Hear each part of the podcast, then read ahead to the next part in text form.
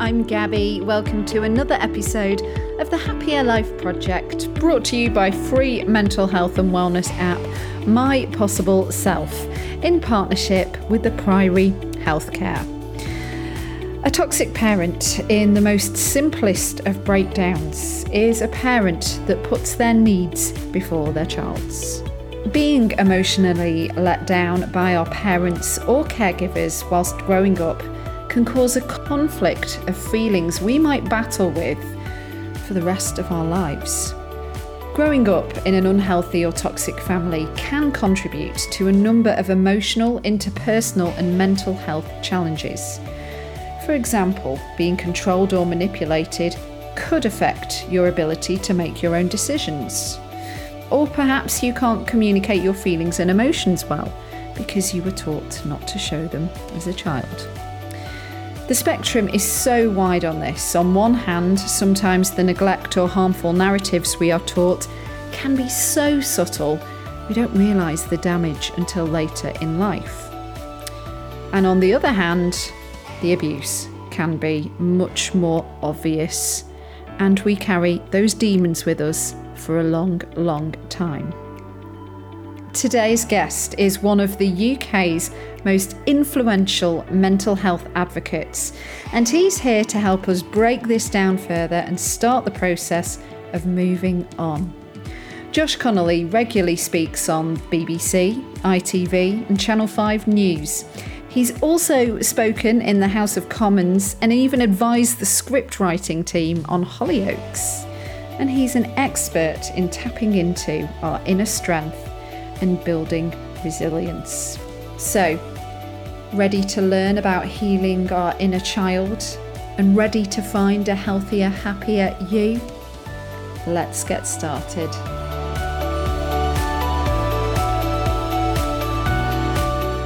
Resilience coach, keynote speaker, mental health ambassador and influencer, breathwork leader, fellow podcaster, Josh Connolly. Welcome to the Happier Life Project. Thank you. Uh, yeah, good to be here. Looking forward to the conversation. It's a lot of titles. you know what? Where, people ask me uh, what I do. You know, when you meet people, I don't know wherever it may be, and they often yeah. say, "What do you do then, Josh?" And I think, "Oh, I don't." I don't know what yeah. answer to give you because there's so much stuff. Yeah. Yeah, yeah, I feel you there. I'm exactly the same. But today we are discussing moving on from a toxic upbringing and healing from the trauma that we've absorbed from our parents and caregivers as children. And then we're looking at the impact that's had on on who we have become. We wanted to record this episode with you, Josh, because you know a thing or two about this subject. Yes, fortunately or unfortunately, however you look at it, yeah, I, I, know quite a lot from personal experience, and you know from from the work that I do, you know, with a lot of people mm-hmm. that have experienced this as well. So, mm-hmm. so yeah, I do. Yeah. Do you think these days there's been a bit of an awakening into like problems that we're experiencing as adults that we are starting to realize, ah, oh, this is things that I've picked up as a kid? Uh, yes, I like I do, I do think there has been um, a bit of a of a wake up. I think there's always been a knowing that that it's all linked, um, but I think we probably moved away from it for a while, and I, I, I think it's coming back as something that people are starting to realize. I think that look, I think there's still a long way to go. I think we went through a period. When I look when I was raised, when I was a child, I was we were only ever taught that if you were going to be you know, abused or treated badly by anybody, it was going to be a stranger. We learned stranger danger was a big thing at school mm-hmm. and don't go mm-hmm. near people that you don't know and stuff like that. And mm-hmm. look, I'm not saying there's no relevance to any of that, but but but it's it's clear that if you're if you're going to face a you know any kind of emotional abuse or struggle as a child, then it's very likely to be from from somebody at least that you you should feel safe around you know someone that you're close to and that you know you know there's a very good chance that will be the case. So i think we're coming back to understanding that but it's still complex you know? Yeah you shared something on instagram um, along those lines actually where it was like if you are subject to abuse as a kid statistics have shown more likely to be from a family member than from a stranger which is a terrifying thought. It is a terrifying thought and it also creates a, a huge problem right? And the problem, the problem that it creates is that what do we do for these children, right? Because if you're being let down emotionally and i say let down right because i think there's a there's a mm-hmm. there's a there's a mm-hmm. spectrum here that maybe we'll get into right i think when we talk about abuse we often think about severe abuse but there's things and i'm not minimizing any other experiences but there's things like neglect and stuff like that right that, that, that we experience and if we're experiencing that at the hands of our parents it's very difficult then for these children and where do you go when you're a child you still want to connect and attach to your parents normally um, and yeah. so often these children grow up in silence, complete silence, you know. Yeah, and like you said, it can it can be subtle as well. So maybe both the parent and the child don't even know that it's harmful behaviour, should we say, that um, is affecting the kid. So it's really hard to move forward when our caregivers are still in our lives and perhaps even drag us back to where we were when we were a kid. Like I think of myself and like when I go home to visit family or you know for holidays then i feel like i regress and um like when we're trying to break these thought patterns and and this programming from when we were young is it really difficult is it possible if you want to have a relationship with your caregivers? This is the thing right? And and what we're moving into here and what you've spoken about is the kind of nuanced part of the situation as well right? Which is when we've got parents that for whatever reason may not have been able to show up for us in the way that we needed and perhaps still don't in our adulthood but they're not uh, particularly necessarily bad people or anything like that but they can't show up to the relationship. And so look i do think it's possible to, to move through it and find freedom. That that that looks and feels different for everybody i think it's important to say that but some of the work is around understanding that when we're children particularly for the first seven to nine years right our, our parents are, whether we like it or not, our gods, right? They are they are like the god figures to us. They are who we look to for everything. The, the first two years, we are completely our survival is completely dependent upon them, right? Mm. More so than any other animal in the animal kingdom, or most other animals in the animal kingdom. And so, so like we're completely dependent upon them. What happens for a lot of us is that we struggle to break that or readjust that attachment in our adulthood you know mm. that can show up in subtle ways you know that can show up in buying and living in a certain house mm-hmm. because when you went to look for it you picked one with your mum or dad's judgment still in your mind and so you picked one that didn't suit you but that you knew that your mum or dad would approve for right that's a problem if you're in your 20s 30s or 40s and you're still making decisions based on parents um, opinions and, and and lots of people do that by the way based on a parent's opinions that might not even be here anymore. And so you see mm. how deep rooted that is and how difficult and tricky it can be to, to break that, you know? Mm. Well, just trying to kind of break it down a little bit. And I think like the word abuse has stronger connotations, doesn't it, than like when we're looking at maybe toxic parenting. So I did a bit of Googling and I'd love to share this article with you or some of it because I found it really interesting. This article said toxic parent is an umbrella term for parents who display some or all of the following characteristics. Self centered behaviours. Your parent or parents may be emotionally unavailable, narcissistic, or perhaps uncaring when it comes to things that you need. It may feel like all situations return to the same question what about me? Then there's physical and verbal abuse. Abuse may not always be hitting, yelling threats, or sometimes obvious either, as we discussed. You may encounter more subtle abuse like name calling, shifting of blame, silent treatment, or gaslighting.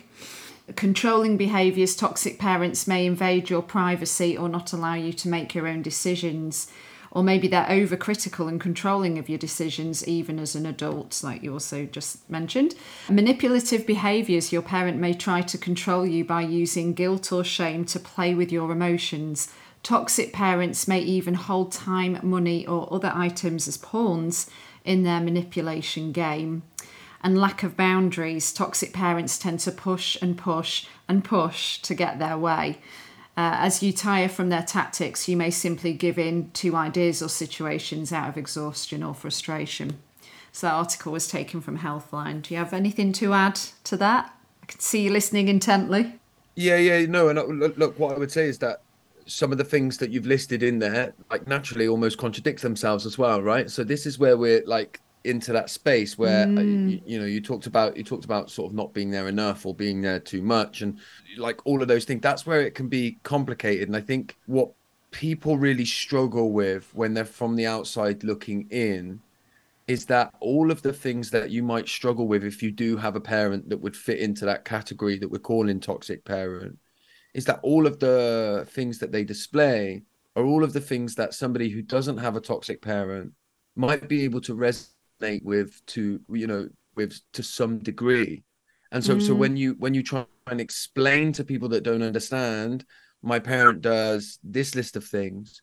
Somebody who's not experienced it may be able to go well i've experienced all of that too with my parent right? And i you know we're still quite close but they're different right? And it, a, a lot of it's to do with a a feeling. And i talk about you know that feeling that you get people will get when a text message comes through right and sometimes these text messages are like they bamboozle you and they make you question your own reality and that kind of stuff. And i think if you're regularly experiencing that at the hands of a parent then you're probably in that space that we're we're talking about right Mm, that's yeah. It's interesting that you should bring up text messages. It's funny how they can be so triggering, even just when the name flashes before you've even read what it might be. It can be such a like a triggering thing, can't it? So, and this was from the same article. Family, no matter what form it takes, has a significant impact on an in- individual's feelings of self worth preservation and trust in others, and generally worldview. Basically, it's the foundation for how you see and interact with the people, places, and things around you. So, if that is a little bit skewed, then as we're adulting, what kind of challenges do we face? well look the, the first one is is chronic people pleasing right because for a lot of people their parent has probably been like uh, at least a version of this for most of their life right? It may have progressively got worse throughout their life or you know it may have kind of evened off at points but they would have experienced it when they were younger right? When they were younger without realizing it their parent was probably the center of the house. And so so so you know for a child to survive in that environment as a child, right? For them to grow, they will have learnt that I need to be useful and available um, and emotionally responsible for my mum or my dad, my dad, right? So when your brain is developing like it does when you're a child, and your personality, and you're gaining a sense of who am I in this world and how do I experience this world, right?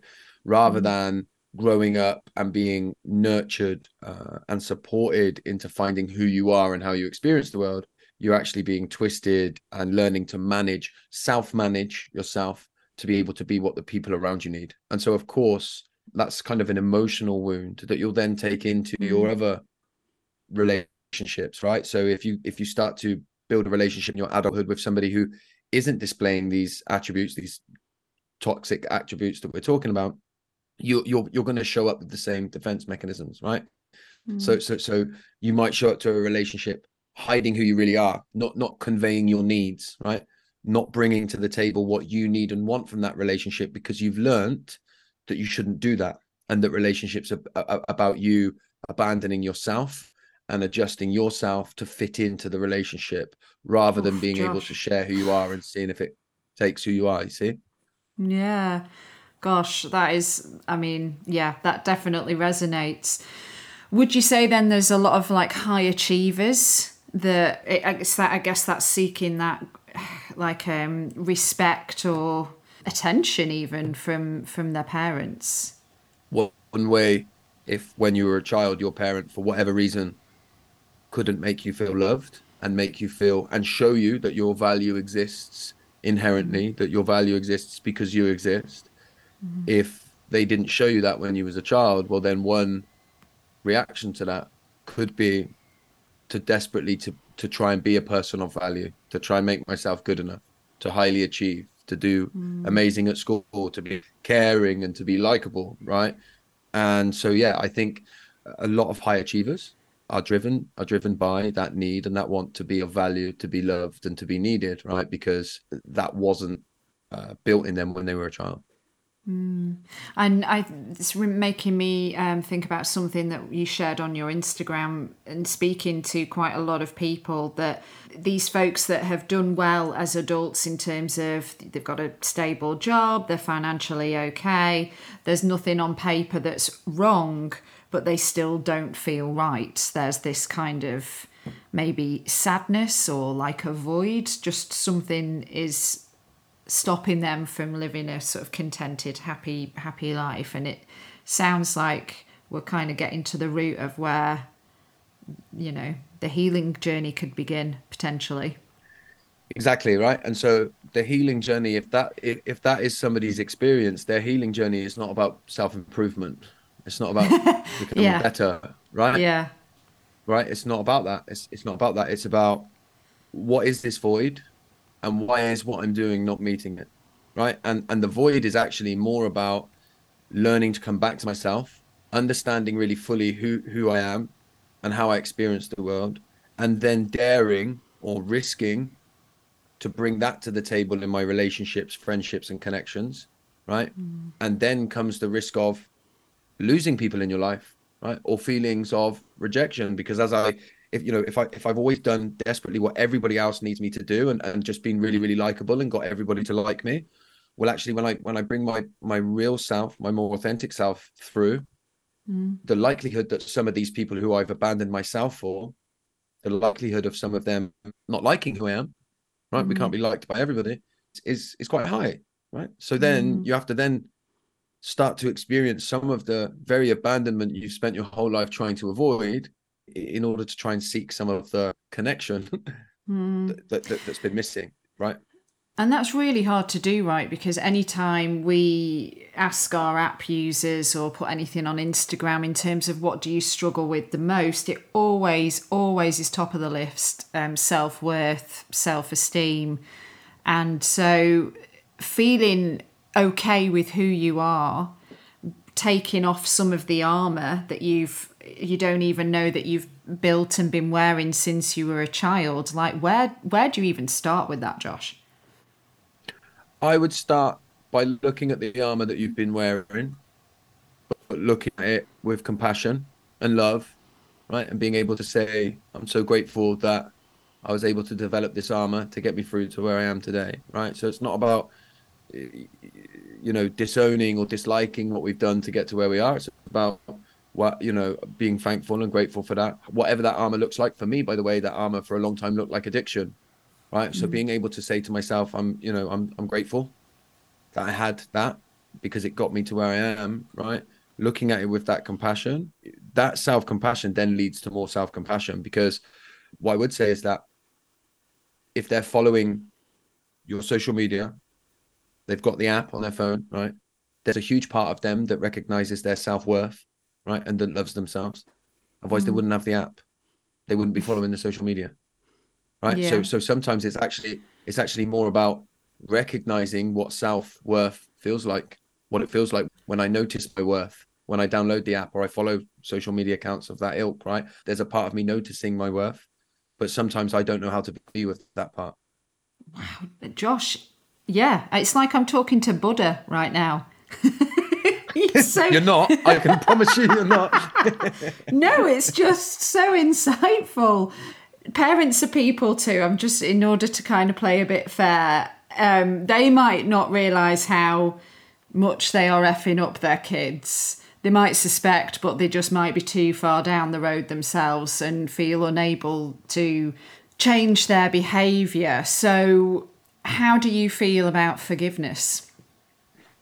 look, I'm a parent myself, right? And I think I probably get it right about 20% of the time, right? So I think I I think I mess up a lot. I think all of my children will have some work to do to get over the parts of themselves that I effed up as their parent, right? I actually think it's inevitable for any parent. I often see things online that say, um, you know, uh, raise your children in a childhood they won't need to heal from. And I think it's a lovely ideal. It's a lovely mm-hmm. ideal.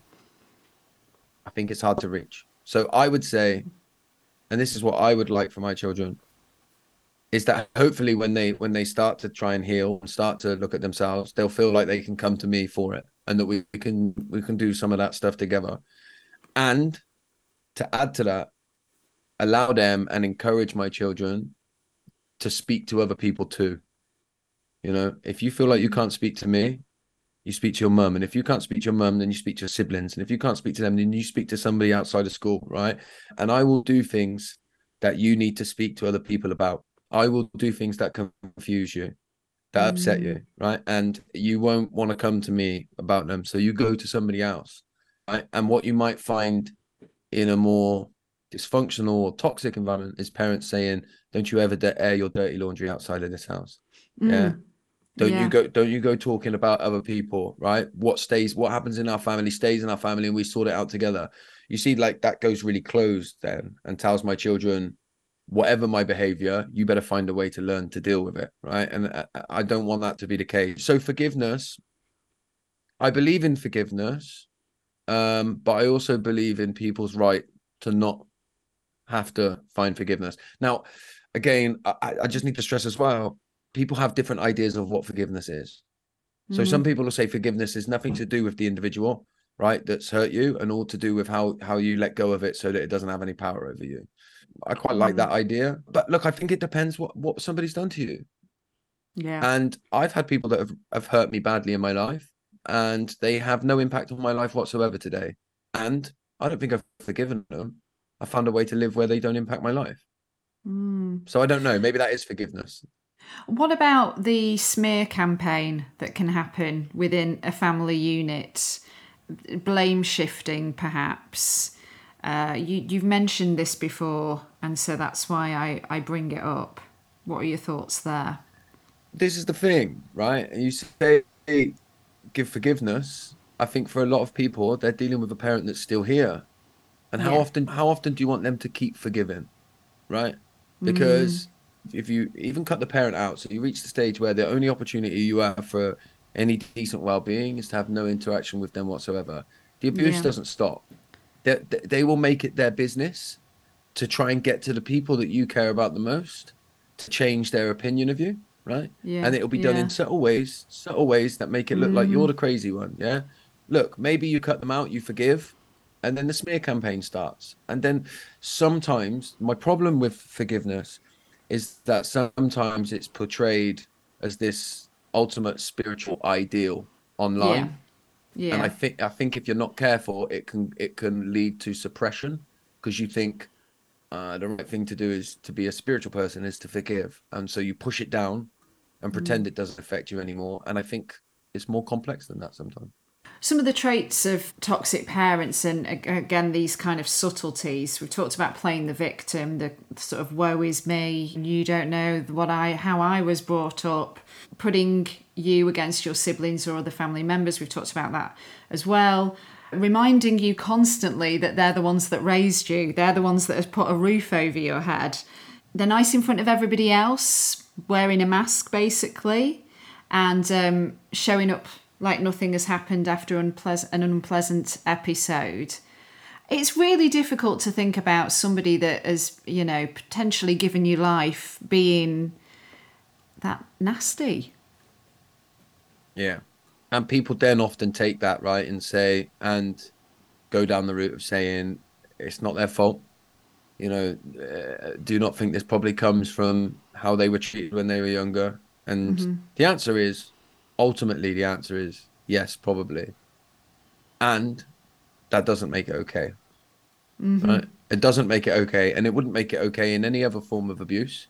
Mm. It's only when it's a parent that for some reason we go down this path of sort of teaching and telling people that they almost have to kind of accept it right mm. and again one of the biggest problems is is that they do become very good at being nice to everybody else right they they say things like like you mentioned right i was i raised you after everything i did for you all of those things and again if you come from a family where this isn't happening you've probably had i've said it to my kids right after what we just done yesterday and you're doing this today right mm. i say mm. that i'm a parent yeah of course i do it's different it's different. And I think when you've experienced it, you know it's different.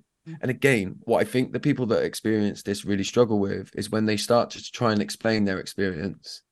A lot of mm-hmm. the stuff just so teeters on this line of seeming quite like a normal parental mistake yeah. when actually it's it's nothing like that. It's not remotely like that. And I get a hell of a lot of heat online uh, from people kicking back, kicking back against that, you know, because of that. Yeah.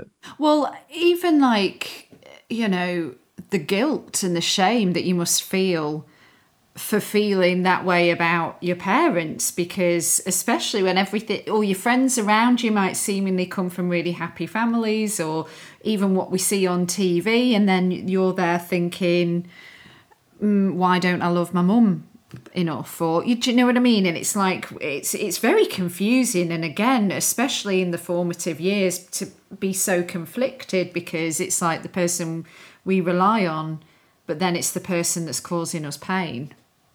Yeah and we're taught that right? We're taught from a very young age everyone's taught the same thing which is that basically that you should love your mum and dad no matter what right? And they're mm. doing their best. And mm. you know they'll mess up and you should let and so you're just left in this completely confusing place of thinking you know these people think they must be the problem. Of course they do because society almost always tells them that.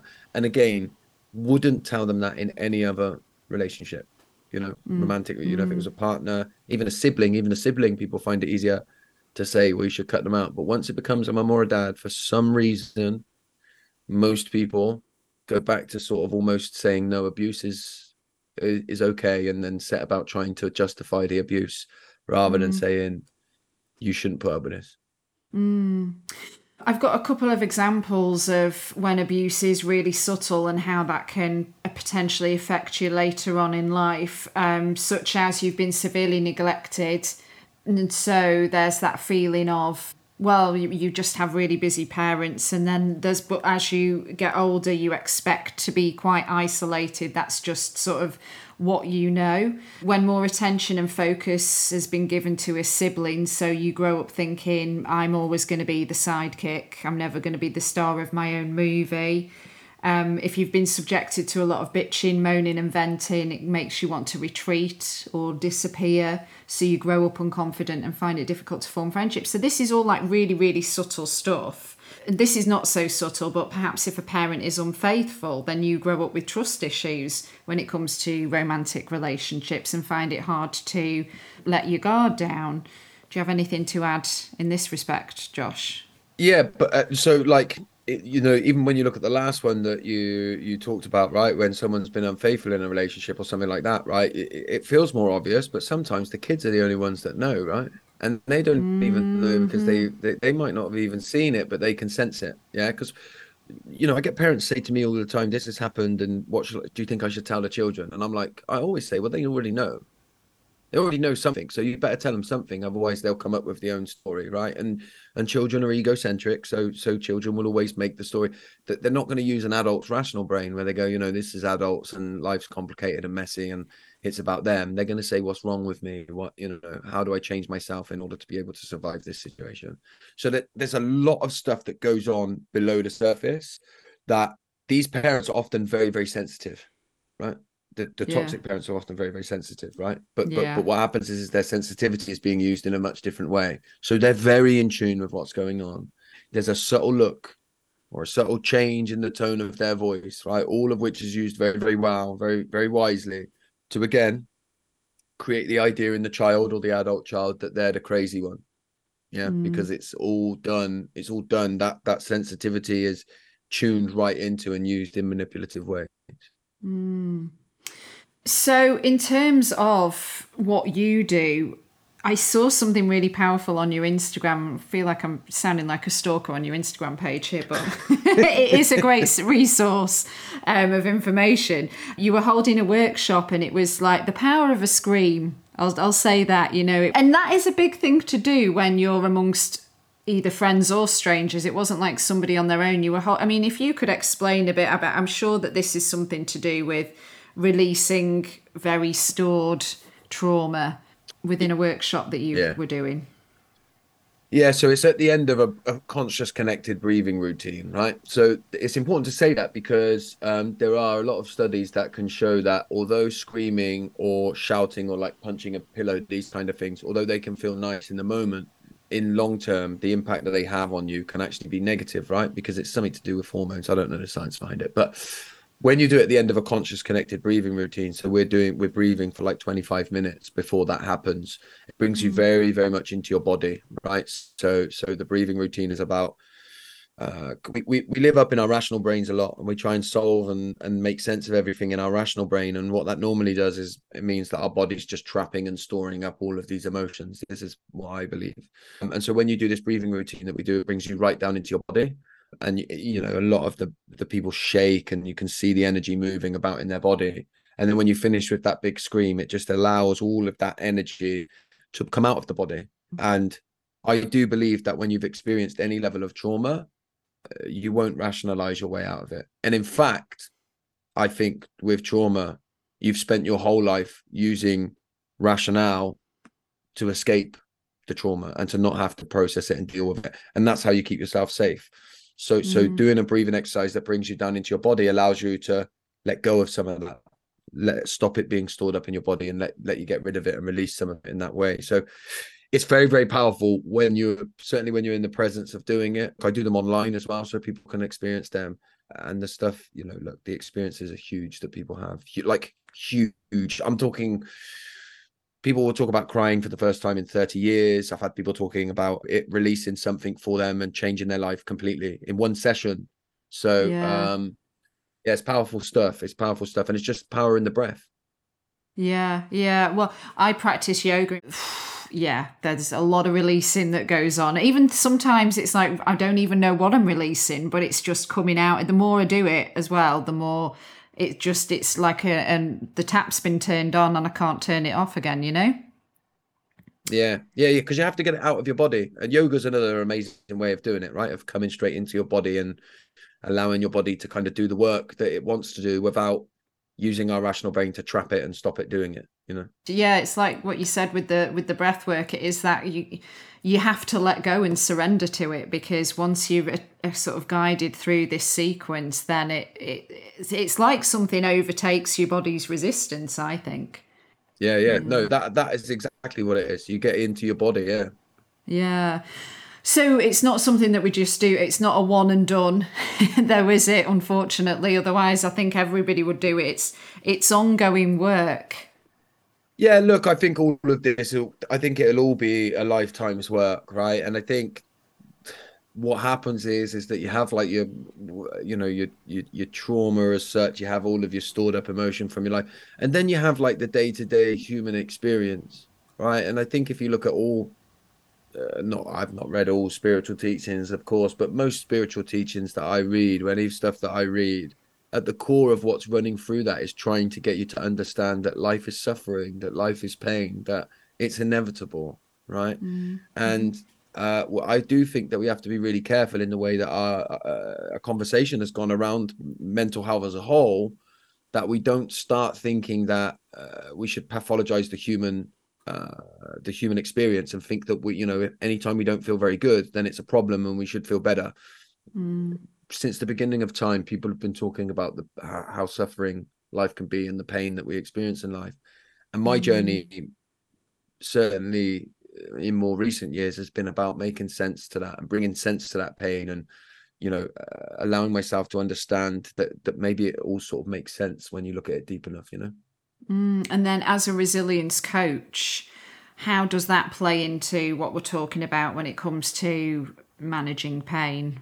You know, what I try to get people to understand when it comes to resilience is that, you know, I'll start off by saying some people get a bit uncomfortable by the word resilience, right? Because I think people have uh, experienced a life where they feel like I don't need resilience, I don't need to keep going. But that's a miscon, you know, it's a misunderstanding of what resilience is. Resilience is way more about self-understanding, self-awareness, knowing what's going on and knowing what I need in that moment, right? And so whether that means taking my foot off the gas, then maybe it does. If it means gritting my mm. teeth for a moment to get through it and then allowing myself some space, then then it's that. But it's about self-awareness and it's about understanding who I am and the resources that I need to be able to be in in the world in the way that I am. I'm kind of jumping a bit, but I wanted to make sure that I asked you because I really want to know what you think about parenting the parent. Like, how common do you hear about this? And um, what do you think about this? What, as in the child parenting the parent? Yeah, well, I think, and sometimes it can just continue for the length of however long the pet, the pet your parent is is on the planet. It's like they don't kind of get out of that childlike mentality.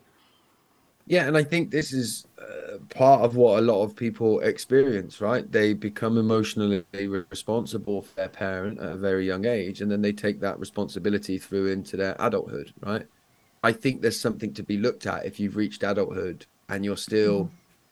you know, your first thought before you make any decision is, what would my mum or dad think, right? I, mm-hmm. I, I, like I, I think there's something wrong with that well, not wrong. I don't want to make anybody right and wrong, but I think there's something there to be curious about, right?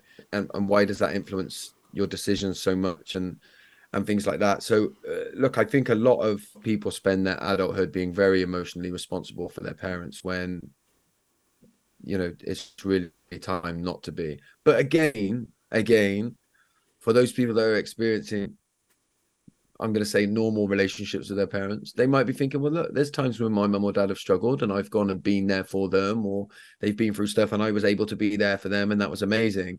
I'm not talking about that, right? I'm talking mm. about a kind of like invasive, kind of overwhelming sense of duty to mm. to to to somebody that you shouldn't be affording, right? And that is rooted in self abandonment and it's rooted in not allowing yourself to be who you really are because mm. you've got to be a version of yourself that you think is acceptable to somebody who does nothing but treat you horribly anyway. What do you think as well about when, you know, we go back to like the subtleties, like say as a kid, you've got abandonment issues like now because of being kind of neglected as a, as a child, for example. But now you're an adult and you don't live at home anymore. Can you truly heal without bringing your pain to the attention of the parent because if your relationship is okay is it worth rocking the boat especially if that parent is like quite volatile shall we say mm-hmm. or you know like you use the word a, a mirror so it's like a reflection and you know sometimes people can be quick to react when they feel like they're under attack or having to defend the first question you have to ask yourself, right, is what relationship is my parent able to show up to? Right? That's the first question. What is the relationship that they're able to show up to? Right? So so are they able to be there for you emotionally? Right? And you have to be really clear with yourself. Are they able to be there for emotionally me emotionally? Yes or no? Right? Mm. Maybe the answer is no, right? Are they able to be there to meet up? And maybe the best that they can offer me is that they will meet me semi regularly to talk about themselves and their world, right? Am I willing to have a relationship with that, right? And I think for a lot of people, the answer will be yeah, right? Like I want to have some kind of, a, and if that's the best they can give me, then that's the best they can give me, right? But that's the yeah. decision that you have to make.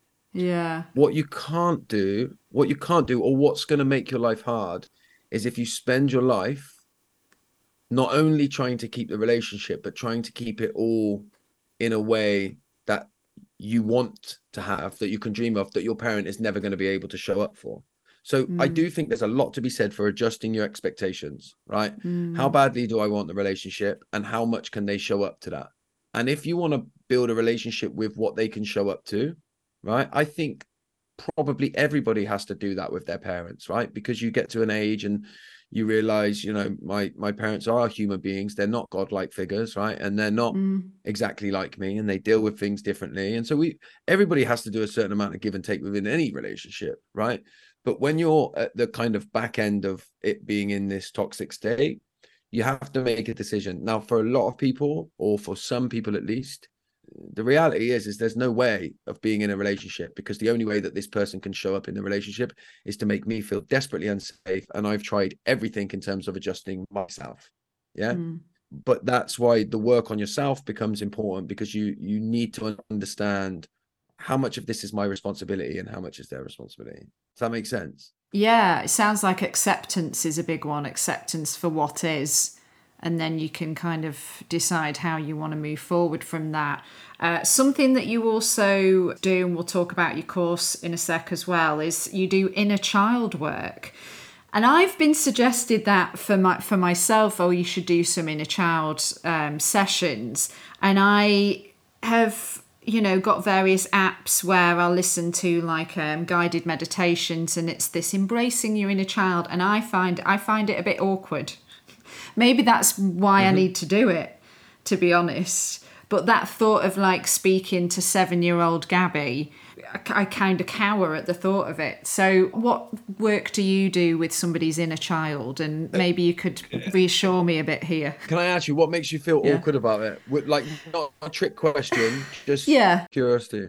It's the thought of like you know in the in the guided i can only talk through the lens of a guided meditation where it's like you're put in a relaxed state and then it's like okay so you're looking into the eyes of you at let's just say seven and then it's like giving yourself a hug and looking at and, and embracing yourself and I don't know. There's just something for me I find a bit cringe about that. Maybe it's because I don't believe the meditation and I'm not.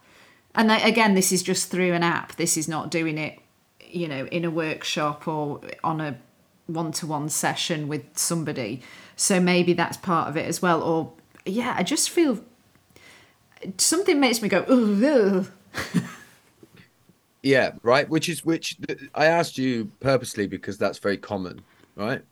And so mm. people talk about it being cringy or it just doesn't matter. I can't do that. Like, I don't feel comfortable doing it. It's just a bit weird for me. I'm not very good at, I don't know, visualizing things properly and I think often, and I'm not suggesting this is true in your case, but often what I see with a lot of people is that cringing, right? What they're actually describing, if you get curious about it, is like a recoiling, right? Yeah. So it's yeah, like a, it's exactly that. I don't feel, I don't feel comfortable being around that seven-year-old version of myself, right? And so, oh. uh, or or whatever age it is, right? And so there's yeah. the starting point is to actually first, and this is the process that I often take people through, right? You do some work around working on who you are in the world today, right? Because it's not just uh, yourself that would be recoiling, right? But often for people, their inner child is giving off an energy. I don't want to come near you. I don't feel safe either, right? So there's a part of you like that.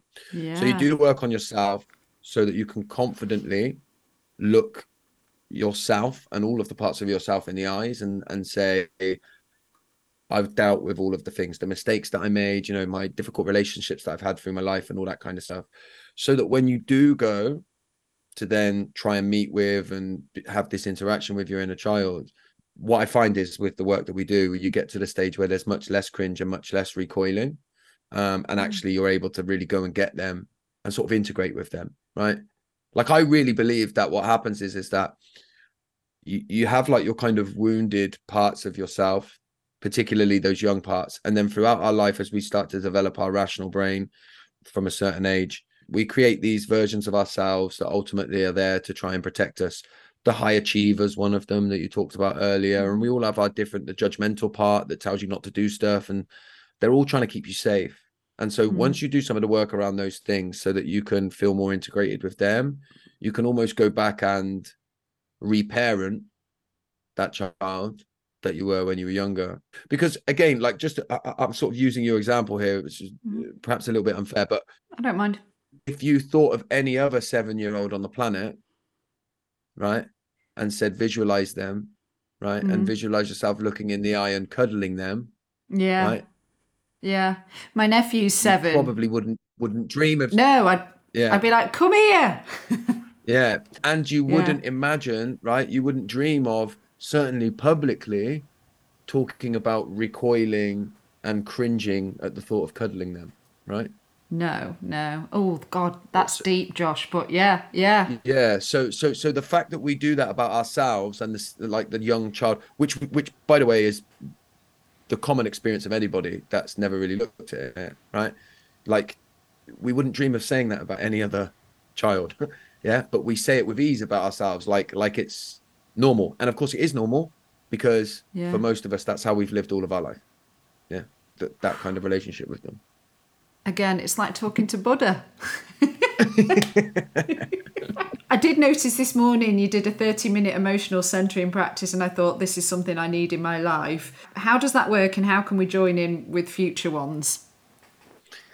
So I've got like a online community space now, basically, which uh, I just deliver regular live breathwork sessions with the screams and like little morning centering exercises and stuff like that. And to be honest with you, they're all uh, aimed towards bringing us back into our body, right? And mm. I think a lot of us live desperately trying to be out of our body, whether it's up in this rational part of our brain or whether it's like, I don't know, in our phones or being busy with work. And that's my go to. I always say up in the rational part of our brain because that's where, and we did the centering exercise this morning and I do it along with everybody. And when I said, where do you feel light? Where do you feel good? And we were in like a breathing exercise. My, I could only go to my head, this front part of my head here. So what that mm. tells me is that my body in that moment was too scary and I didn't want to be there. So I was living up here. And so when you do these kind of centering exercises with curiosity, it's not about judgment. It's about just finding things out. What you what a lot of people find is that internally they're all very restricted and very knotted up inside, so that externally we can be the version of ourselves that we've created that we share with the world. I think we all, most of us, to a bigger to a big degree, self manage. So what's going on in here is completely disconnected from what we show to the world because we've become mm-hmm. very good at self managing. And here's the version of myself that I portray to the world that keeps that internal world safe, but that internal world's all constricted and needs space to come out free from judgment um, and in a way that feels comfortable. Mm, do you know, you're just making me think of it, an incredible session I did with, he's called Beyond Bodywork. So it's like a, but it's not a massage. It's kind of like, it was sort of a, it was an hour session, but I'd say 40 minutes of it was getting to the root of like emotional problems. And I bring this up because I didn't know that the left side of your body is the mother and the right side of your body is the father. So he was able to, no joke, touched me at certain parts of my body and was like, this is whatever issue with mum. This is because of, uh, you know, lack of affection from dad. And he was dead on. And it was absolutely wow. crazy. And then when he knew where the points were, he could release this trauma. And I swear it was like having an exorcism because it was just like, whoosh, it was the most crazy thing. But yeah, the left side of your body is all mother the right is father. So when we're when we're looking at parents, I thought that was so fascinating in terms of like how the body is that clever that it will like store that bit of trauma in the side of the body where it came from. Wow. You know? I've never heard the right and the left side, but it makes sense, right? And and and the body work, yeah, particularly the body work, I think it's the most underrated, missed out part of this conversation because we trap it all down there. And then as well, think of all the things that happened before we had the rational part of our brain, right? For the first few years, where we could, we literally couldn't rationalize them.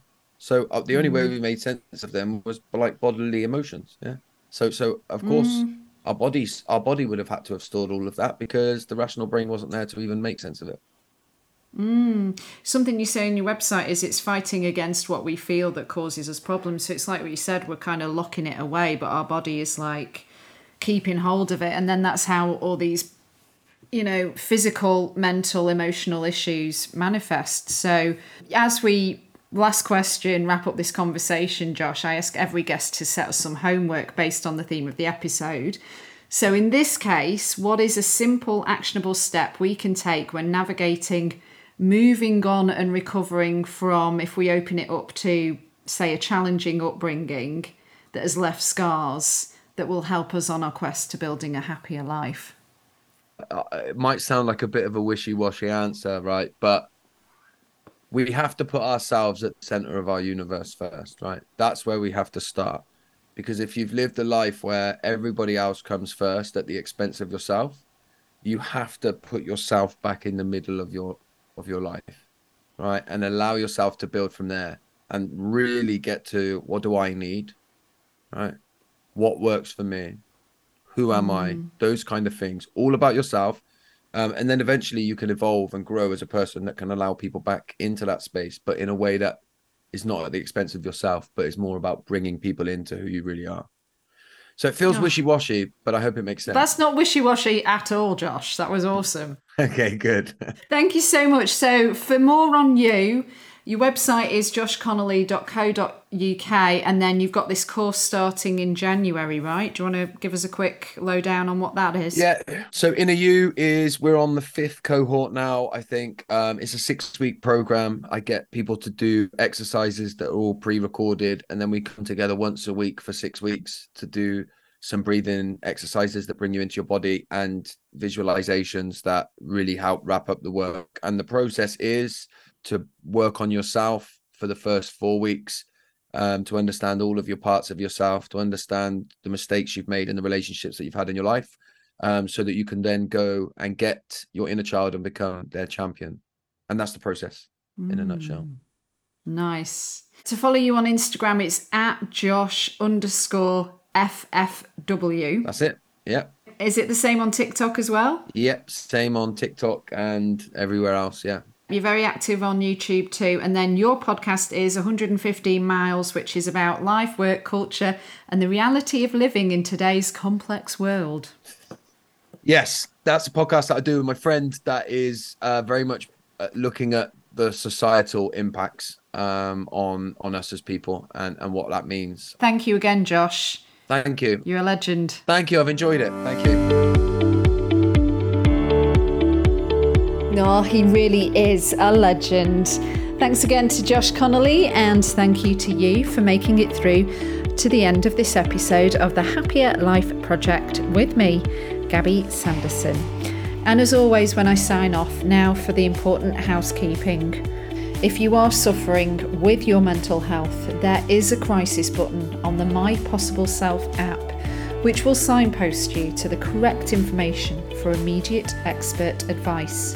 Those of you who are listening on one of the podcast platforms, the My Possible Self app is completely free to download, so you don't need to worry about it costing you anything.